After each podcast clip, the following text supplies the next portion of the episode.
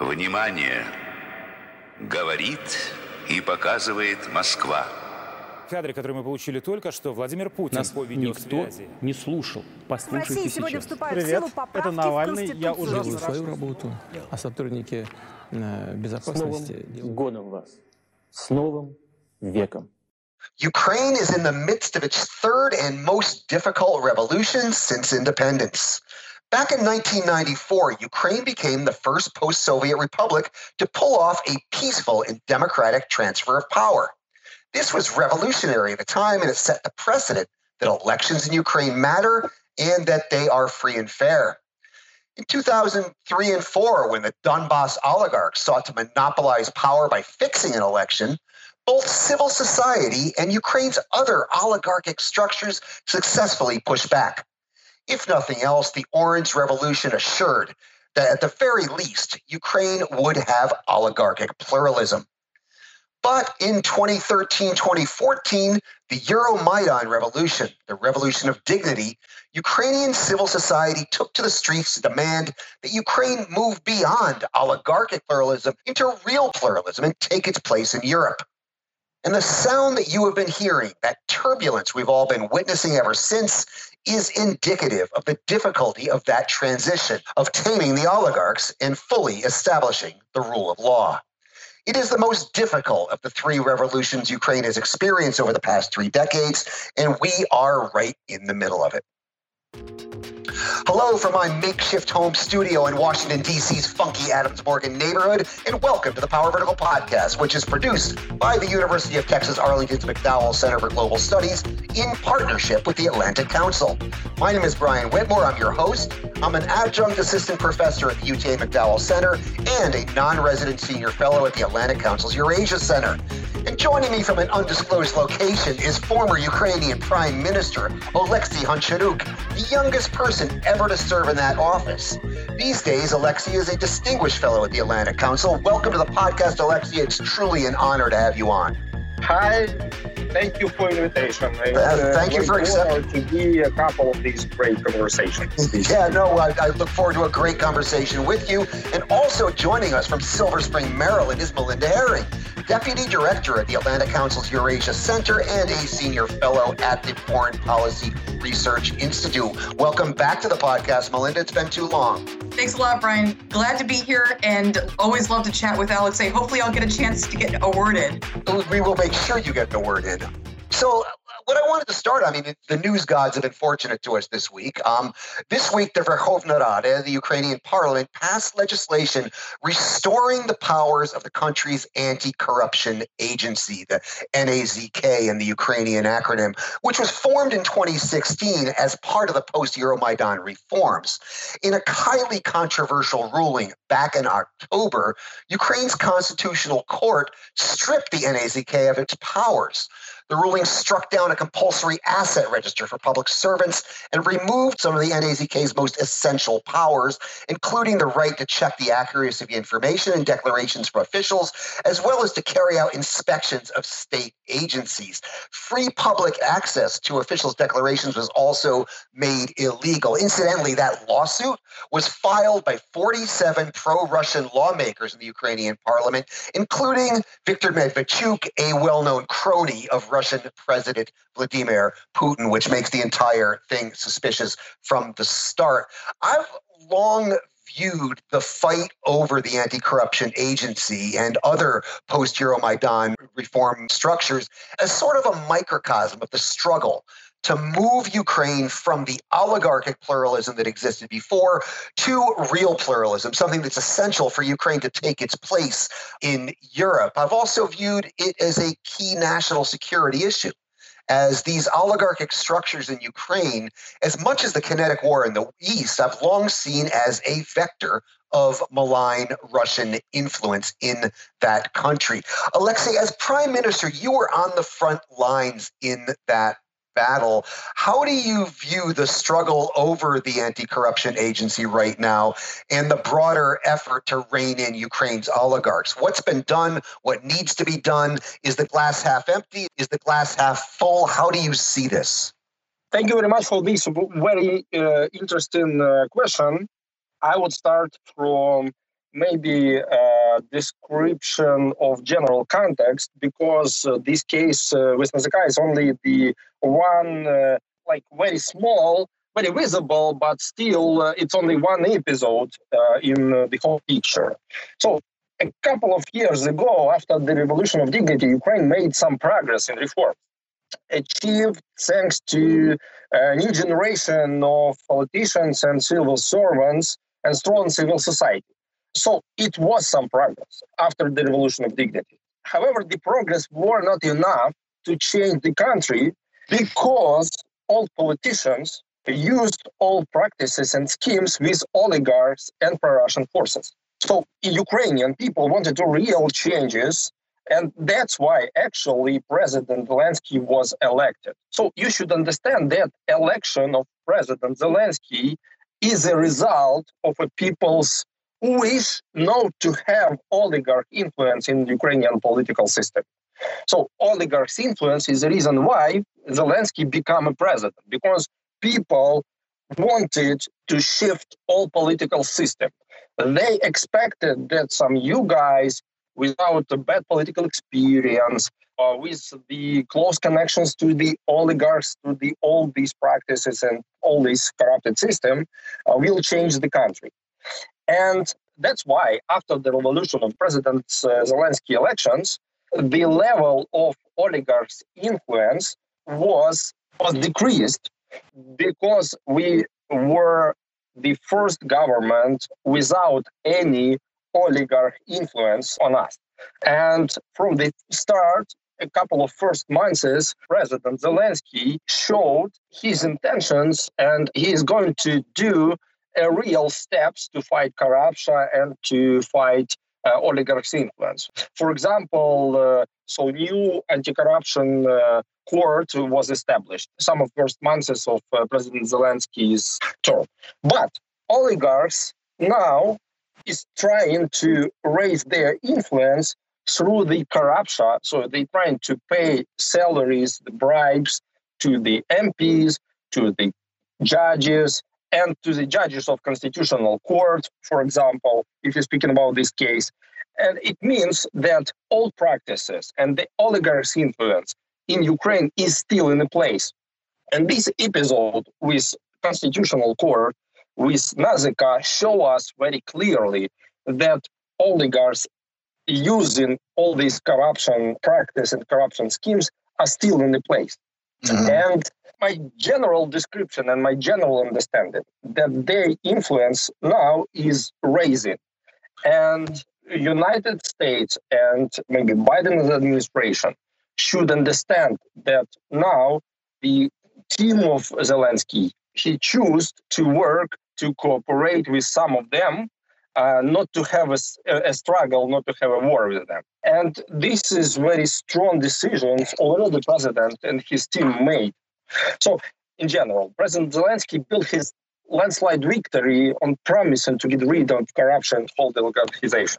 And the level playing field was one of his main ideas. That's brought me to, to lead this government.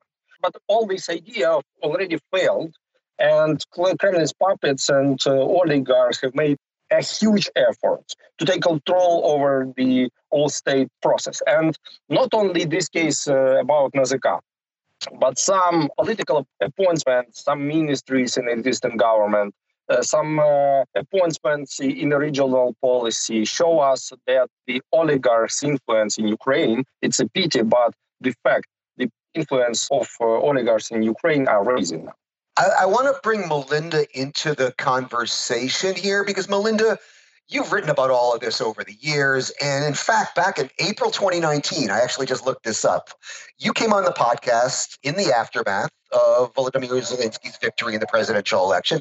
And if my memory serves me correctly, we were both at the time cautiously optimistic about his ability to rein in the oligarchs and his ability to handle the Russians, which kind of went against conventional wisdom at the time. There was a lot of hysterics at the time and fears that he was not up to the job, that the Russians were going to run roughshod over him.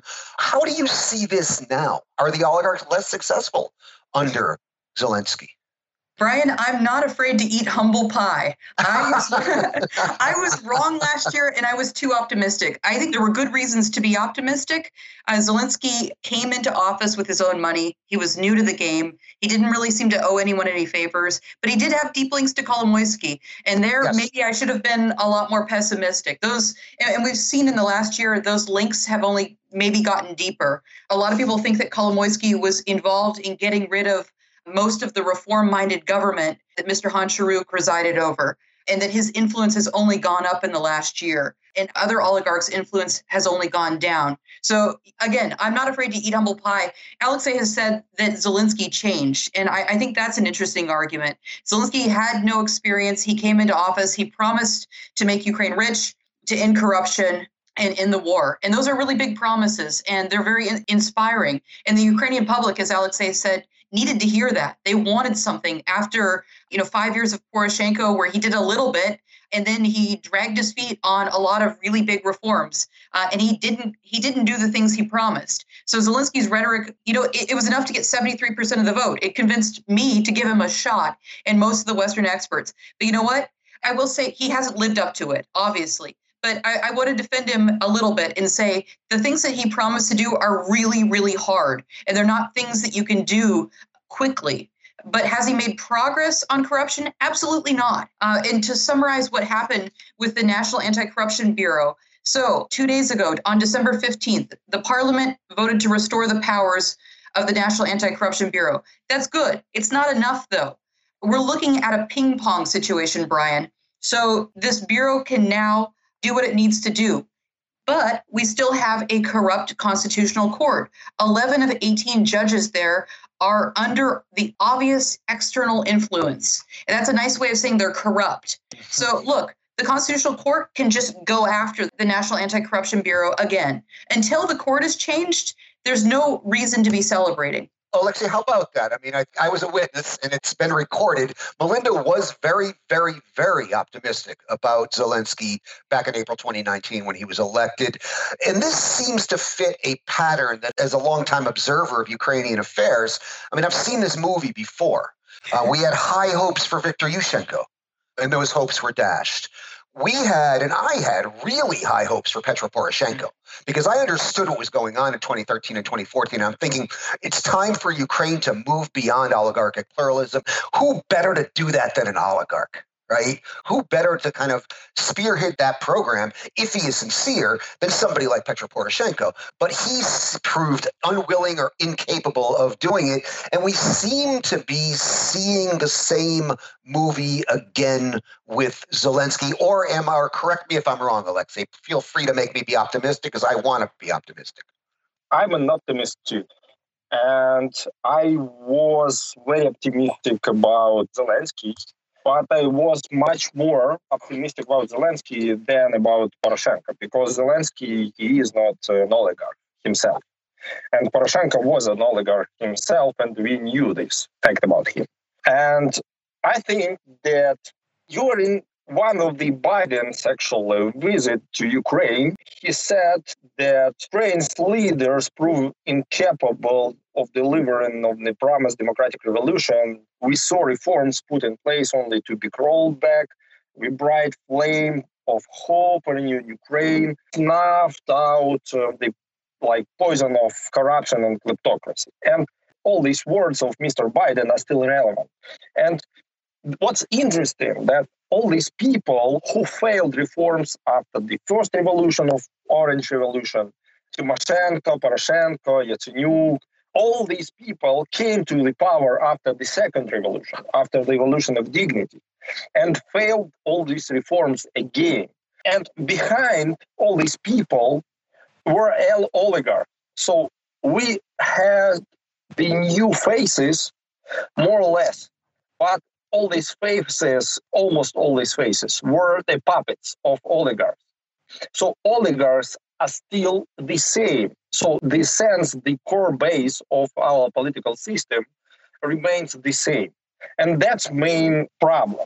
And Zelensky uh, looked like the chance to change all this oligarch system because he won the elections okay with the support of some oligarchs, with the support of some oligarchs. But With support of as know, With Kolomoisky support, not just oligarchs, a super oligarch. with all with Kolomoisky, some people I don't know, like Avakov, helped him. So he had the support from uh, a lot of people. But what's important, as far as I know, he had no any clear obligations over the oligarchs. And if you will look into our government, first of all, as an example, in our government, we had no any single minister with like with, with oligarch background and some with some obligations in front of uh, the oligarchs. And- Except Avakov. Melinda wanted to jump in here. I know you. There's something you wanted to, to interject here. Come on in, Melinda. except Avakov. And I, guess I'll say the counter to that is, yeah, you had a really good government, but what did you guys actually accomplish? You and the Rada pushed through a huge amount of legislation. A lot of it was sort of small and good, um, but you know the, the big things that were passed through weren't that great. Land reform is not that the great of a bill. Yeah, it's good. It passed, but I, I can make the argument you didn't have enough time, uh, and I think that's a fair argument in your defense. But what what are the great achievements? Uh, look, it's not a defense.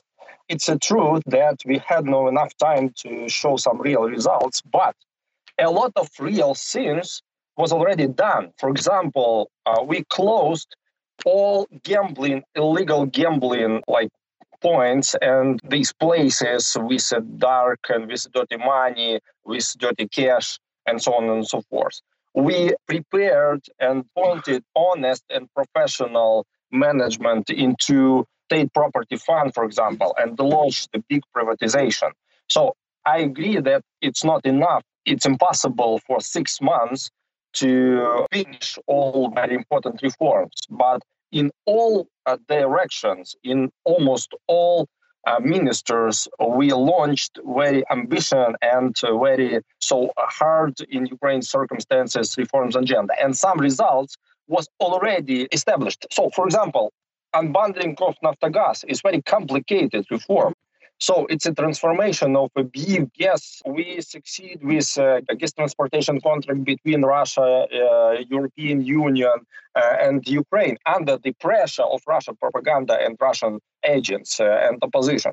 And a lot of uh, things in, and if you're speaking about, for example, some mineral resources, some corruption in this sphere, in mining, we succeed with this. And now you can see the professional and honest uh, management uh, in the this agency, uh, state agency, Ukrainian state agency, responsible for permits and licenses of this like mining with oil and gas and all this industry. The same situation with the gas distribution. We had very dark and dirty mm, money with dirty cash a huge uh, part of uh, shadow market. And uh, we succeed with it in very short period of time. So we have a lot a number of already visible and important results of our reforms. But you're absolutely right six months it's not enough to show something. But it's not the case actually. It's not about our government. Our government was only one element of uh, the system. The main achievement from my point of view of early Zelensky uh, like months on, on the early Zelensky period it was the government without any uh, oligarch uh, influence. The absolutely opposite situation. And that's why actually cases like in uh, with NAZK and uh, with some uh, appointments to the government with some corruption scandals with general prosecution office involved that's why we have all this uh, range of corruption scandals. I want to I want to drill down a little bit into some of this now because okay. I, and Melinda, you brought up the issue of Ihor Kolomoisky, which is actually pretty pretty central to a lot of this. I've been kind of watching the Kolomoisky factor throughout, and in the early on, there was concern that Zelensky was an instrument of Kolomoisky early on.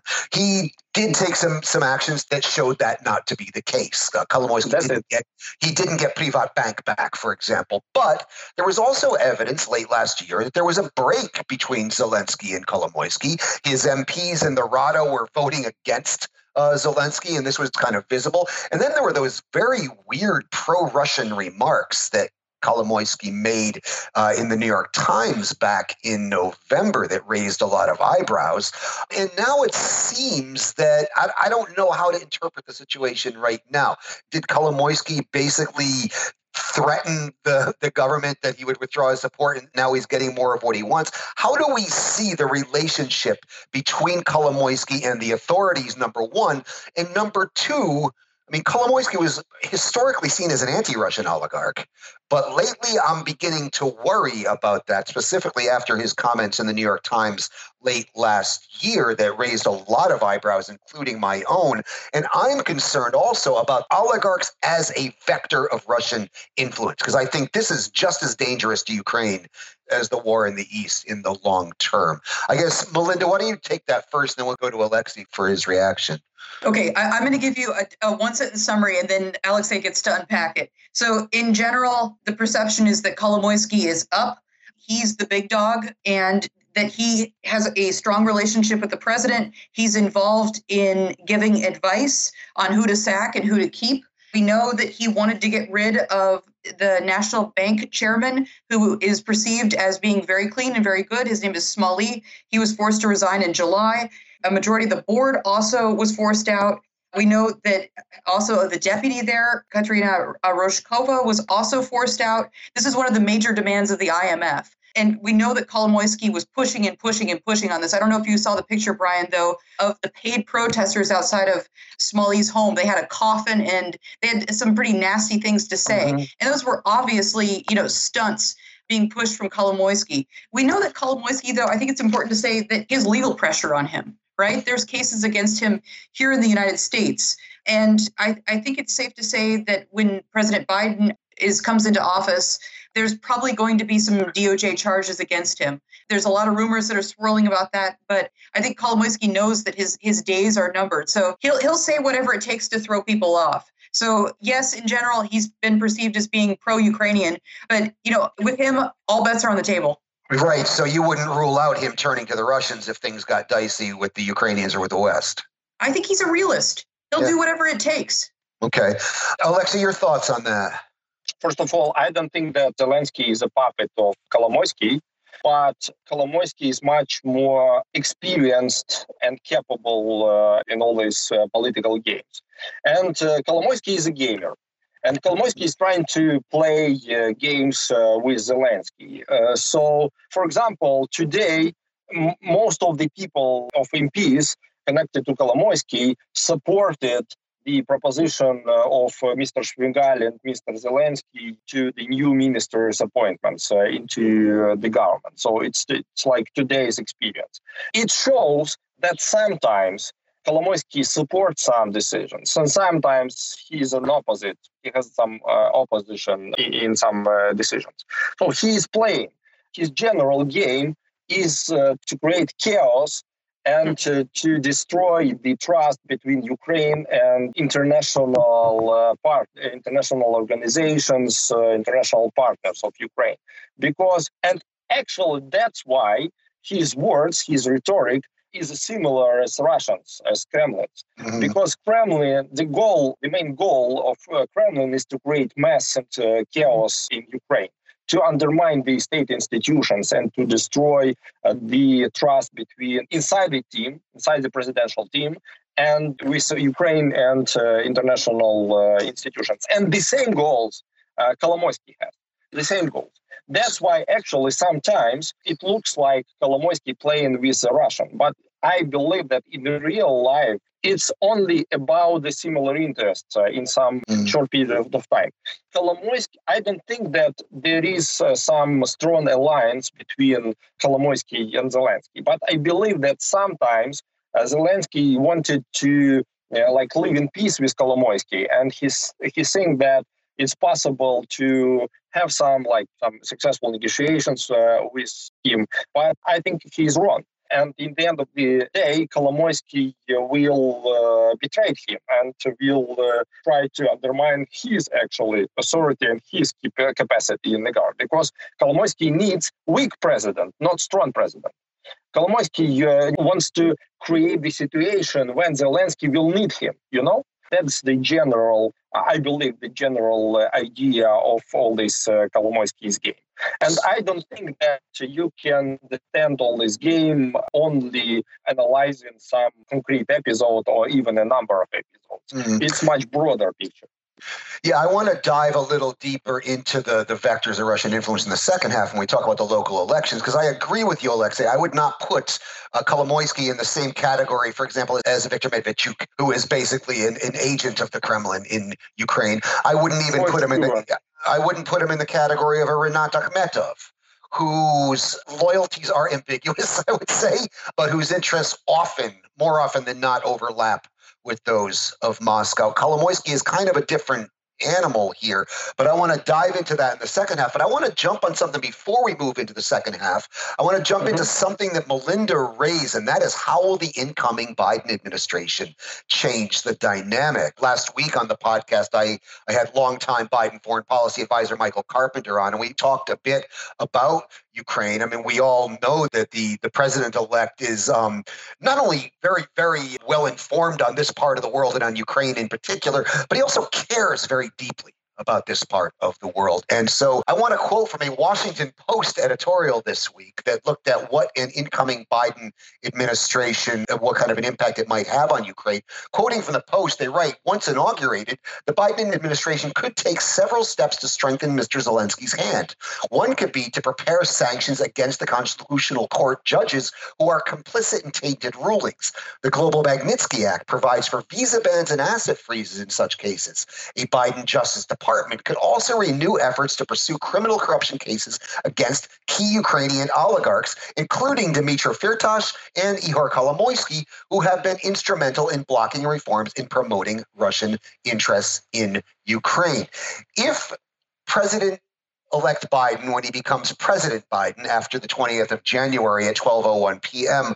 Alexei, if President Biden follows through on these recommendations, I think very wise recommendations from the Washington Post editorial board here, how would that go over in Ukraine? I don't know, a few minutes to describe my general uh, understanding of all the situation. I think that uh, well, if if the Biden administration came in with sanctions against these, they're going to be opening champagne, Brian. This is what I want to get elected. Yeah, I, I, I, well, I think some Ukrainians will be opening champagne, but some won't. I don't think Kolomoisky's going to be opening champagne. I think that you're absolutely right.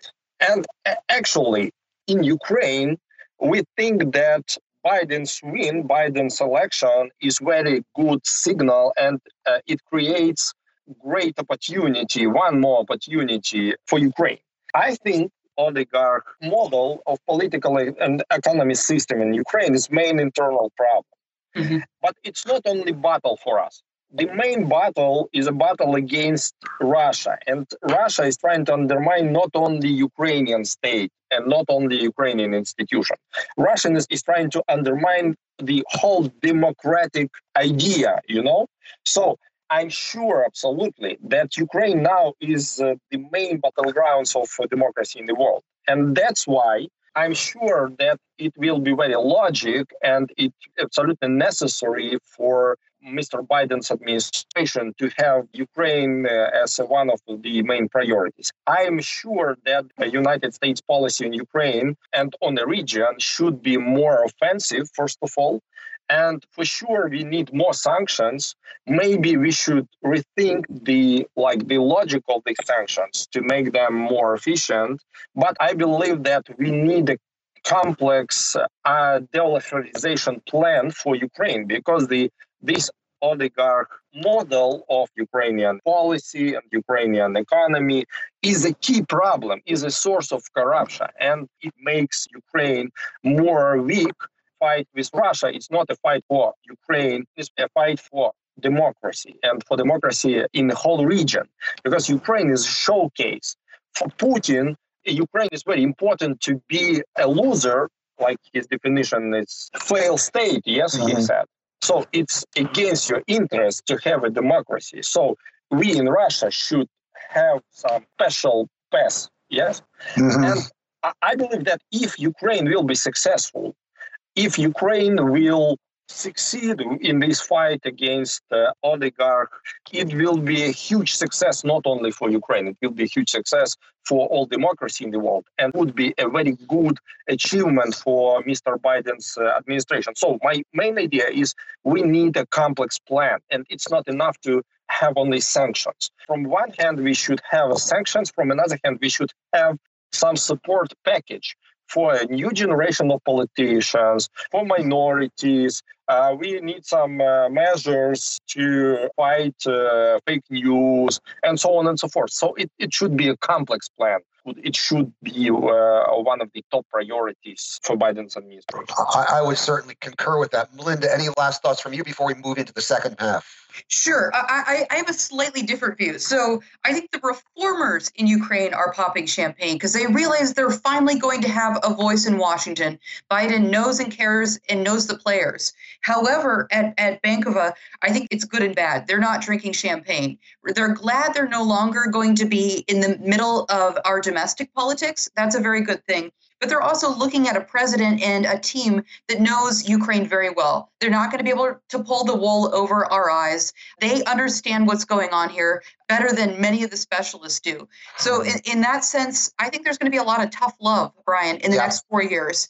And I also think that there's going to be some good things that happen bureaucratically. Maybe those are worth mentioning. Uh, the coordination of sanctions is probably going to be moved back to state. And I think the Post is right. The U.S. government is going to go after Firtash and Kolomoisky, but they'll probably also go after Medvedchuk. So those are all good things. I think Alexei is right that uh, we should expect to see a pretty ambitious assistance package. But again, if Ukraine is not moving, there's no reason why we should keep giving them huge money. They have to progress. So I think there's going to be a carrot and stick in this administration. They're not just going to write blank checks. They will continue to support the reformers and the good guys. Uh, the United States isn't going to make its assistance on defense contingent, though. That's something that Ukraine can count on, even if the country continues to backslide. And there has been massive backsliding this Yes. year. And I think Biden will call them out over and over again. No, I would agree with that. And it's and again, I also want to stress it's not just the president elect that is very knowledgeable and cares very deeply about Ukrainian affairs. It's his entire foreign policy team. It's Secretary of State designate Tony Blinken, who is incredibly well informed on Ukraine and cares deeply about it. It's Michael Carpenter, it's Jake Sullivan, it's that whole team that's going to be coming in to the National Security Council, the State Department, the Pen, you know, wherever everybody lands. And we don't know all the appointments yet, but you're going to have a team that's that's really well informed about Ukraine and cares very deeply about it. Um, on that note, I'll shift gears. In a few moments, we'll continue our discussion and look at Ukraine's recent local elections and what they reveal about the current political dynamics in the country, the struggle with the oligarchs, and the ongoing conflict with Russia.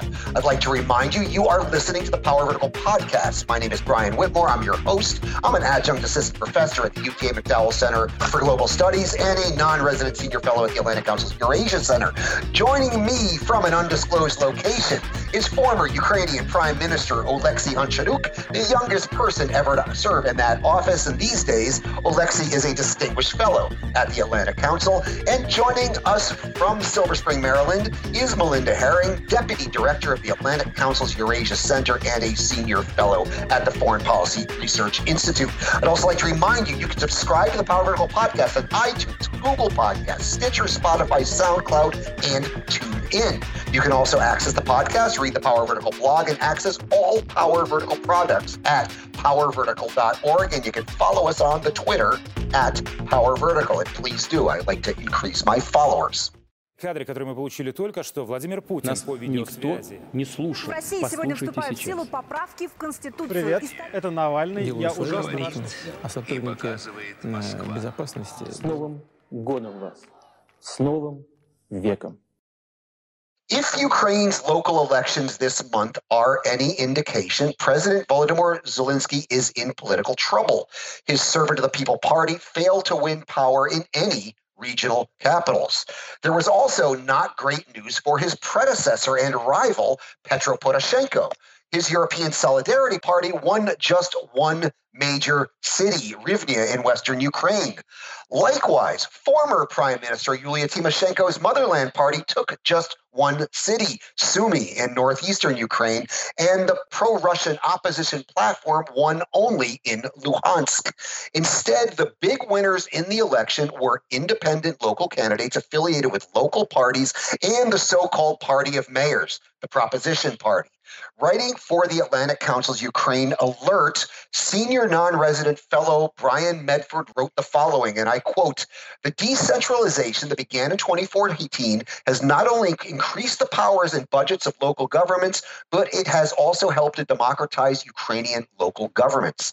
That may be bad in the short term for the major parliamentary parties, but it is good in the long term for citizens seeking local solutions to their problems. Alexei, what is your take on the local and regional elections and what do they reveal? Because I see a lot of good news here, actually. I mean, I, I know it doesn't look good for the president's party. I know it doesn't look good for Poroshenko's party. It doesn't look good for any national parties, quite frankly. But this is interesting because the decentralization law seems to have opened up the door to some serious grassroots democracy.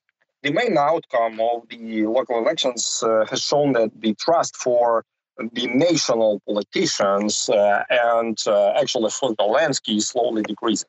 Ukrainians uh, now tend to trust more to their local authorities. It's the people with whom they are, are neighbors, so they, they see the results, real uh, visible results of the their work uh, every day.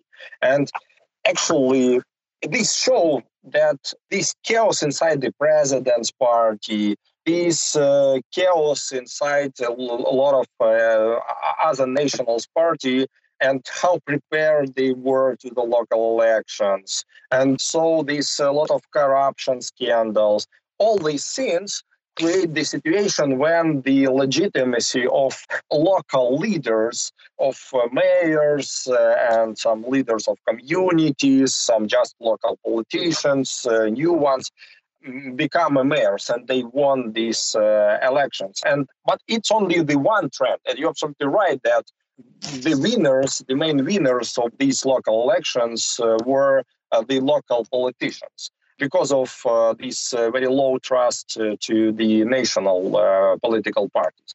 The second very important outcome is that the influence of pro-Russian powers, political powers, uh, is rising. And mm-hmm. not in the eastern part of Ukraine, but in the central part and even in some Western uh, regions. Uh, if, if I can interrupt just for a moment, Alexei, are you talking about the opposition platform, which is connected to Medvedchuk, or are we talking about the opposition bloc, which is connected to Akhmetov, or both of them together?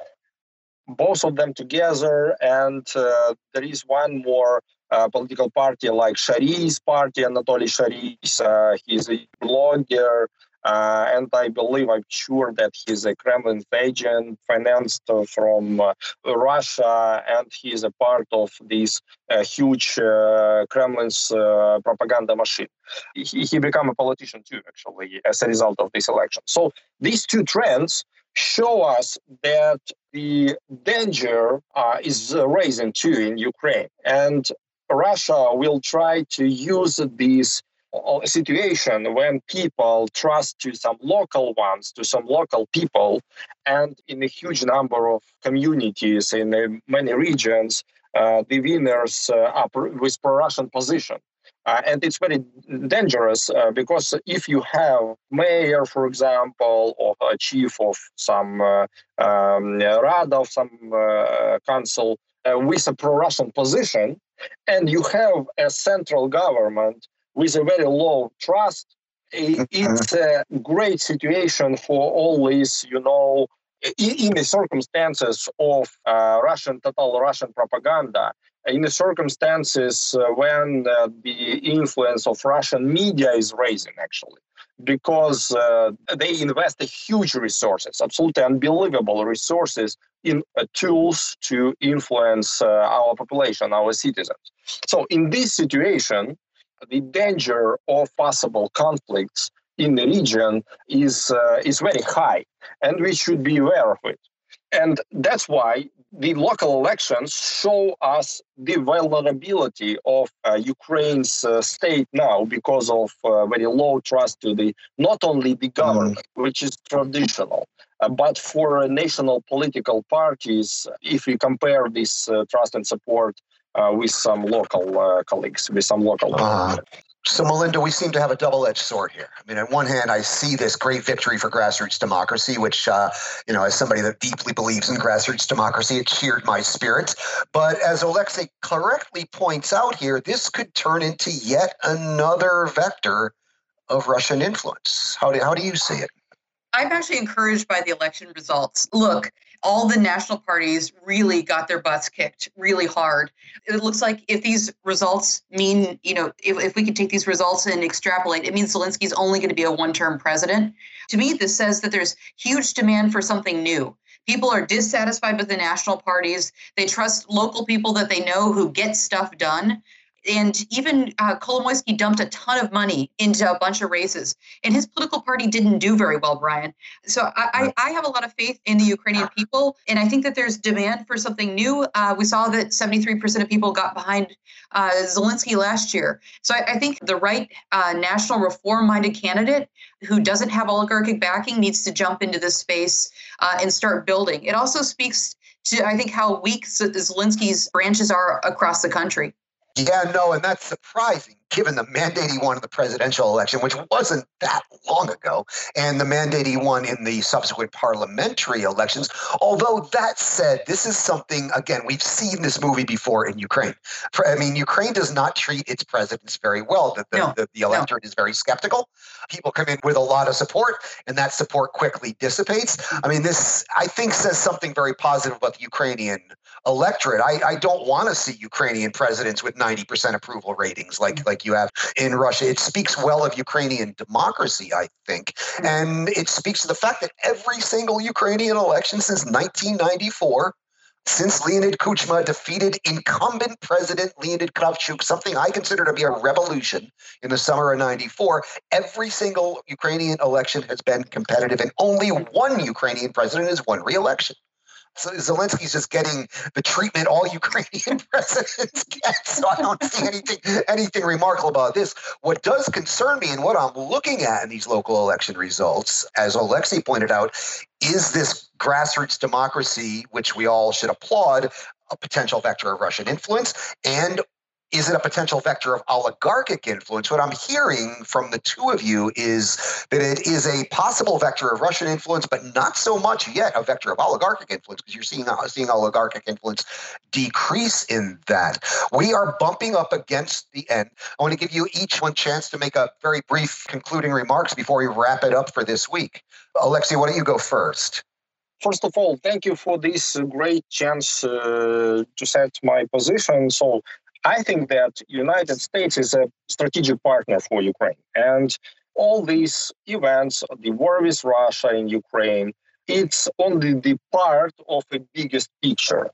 And that's why for United States it's very important to support inside Ukraine the good guys who is trying to fight both wars against oligarchs and corruption, and the same time against Russian propaganda uh, and Kremlin's influence.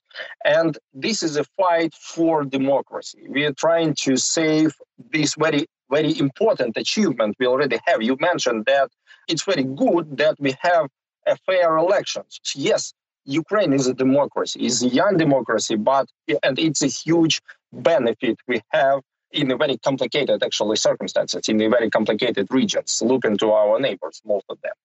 So and i believe that we should learn our lessons and not to come back to oligarchic model and not to come back to the place to the all these games with old style politicians like Yatsenyuk, Yanuk Poroshenko, Tymoshenko, and all these guys because they already lost chances, but they choose to work with oligarchs one more time and they will work with oligarchs in the future because it's mm-hmm. they are a part of a model and it was a mistake i believe this bet was a mistake after the revolution of dignity and it was a bet of first of all, of Ukrainian people, I know, but the second point, it was a bet of our international partner. And I believe we should learn this lesson and we shouldn't support all these corrupt politicians. The policy on Ukraine should be based on zero tolerance to corruption, to all these oligarch based games, you know? That- yes, no, Ukraine. Ukraine is on the front lines of a global normative struggle. That's how I would put it. I, I, call it the West Germany of our times, and it should be treated as such. We're bumping up against the end, literally one minute. Melinda, last word to you before we go home. Great. I think this last year, Brian, is a painful reminder that progress is never permanent. And if we let our eye off the ball, things can really unravel. So we really need to pay attention. The Biden administration needs to pay attention to what's going on. I think the Biden needs to tell Zelensky that we can't care more about Ukraine than you do. And he needs to be really tough. I think the US government needs to rethink, and I'm, I'm choosing this word purposefully, our stupid assistance programs in Ukraine. We're doing a lot of programs that don't make any difference. We need to put money into programs that will challenge the oligarchs. Alexei Honcharuk has done a lot of thinking about this. I've done some thinking about it. But let's get real. We know that the oligarchs are the problem, they control the media. And until you break that vicious cycle, you're not going to see any real progress. Here, here. And on that note, we shall wrap it up. That's all we have time for today. I'd like to remind you, you have been listening to the Power Vertical Podcast, which is produced by the University of Texas Arlington's McDowell Center for Global Studies in partnership with the Atlantic Council's Eurasia Center. My name is Brian Whitmore. I've been your host. I'm an adjunct assistant professor at UTA and a non-resident senior fellow at the Atlantic Council. Joining me from an undisclosed location has been former Ukrainian Prime Minister Oleksiy Honcharuk, the youngest person ever to serve in that office. And these days, Oleksiy is a distinguished fellow at the Atlantic Council. Also joining us from Silver Spring, Maryland, has been Melinda Haring, Deputy Director of the Atlantic Council's Eurasia Center and a senior fellow at the Foreign Policy Research Institute. Thank you to both of you for an enlightening, lively, and fascinating discussion. Thank you very much. And, and I'd also like to thank our production team. Lance League is in the virtual control room, and he keeps the lights on and all the complicated machines well oiled and in working order throughout our discussion. And Cecilia Wynn handles our all important post production duties, which make us all sound a lot better than we do in real life. I'd also like to remind you you can subscribe to the Power Vertical podcast on iTunes, Google Podcasts, Stitcher, Spotify, SoundCloud, and TuneIn. You can also access the podcast, read the Power Vertical blog, and access all Power Vertical products at powervertical.org. And you can and should follow us on the Twitter at Power Vertical. The Power Vertical podcast will take a couple of weeks off for Christmas and New Year's, but we'll be back in action in 2021. And until then, as always, I leave you with the ambient sound mix that has been prepared by our production team.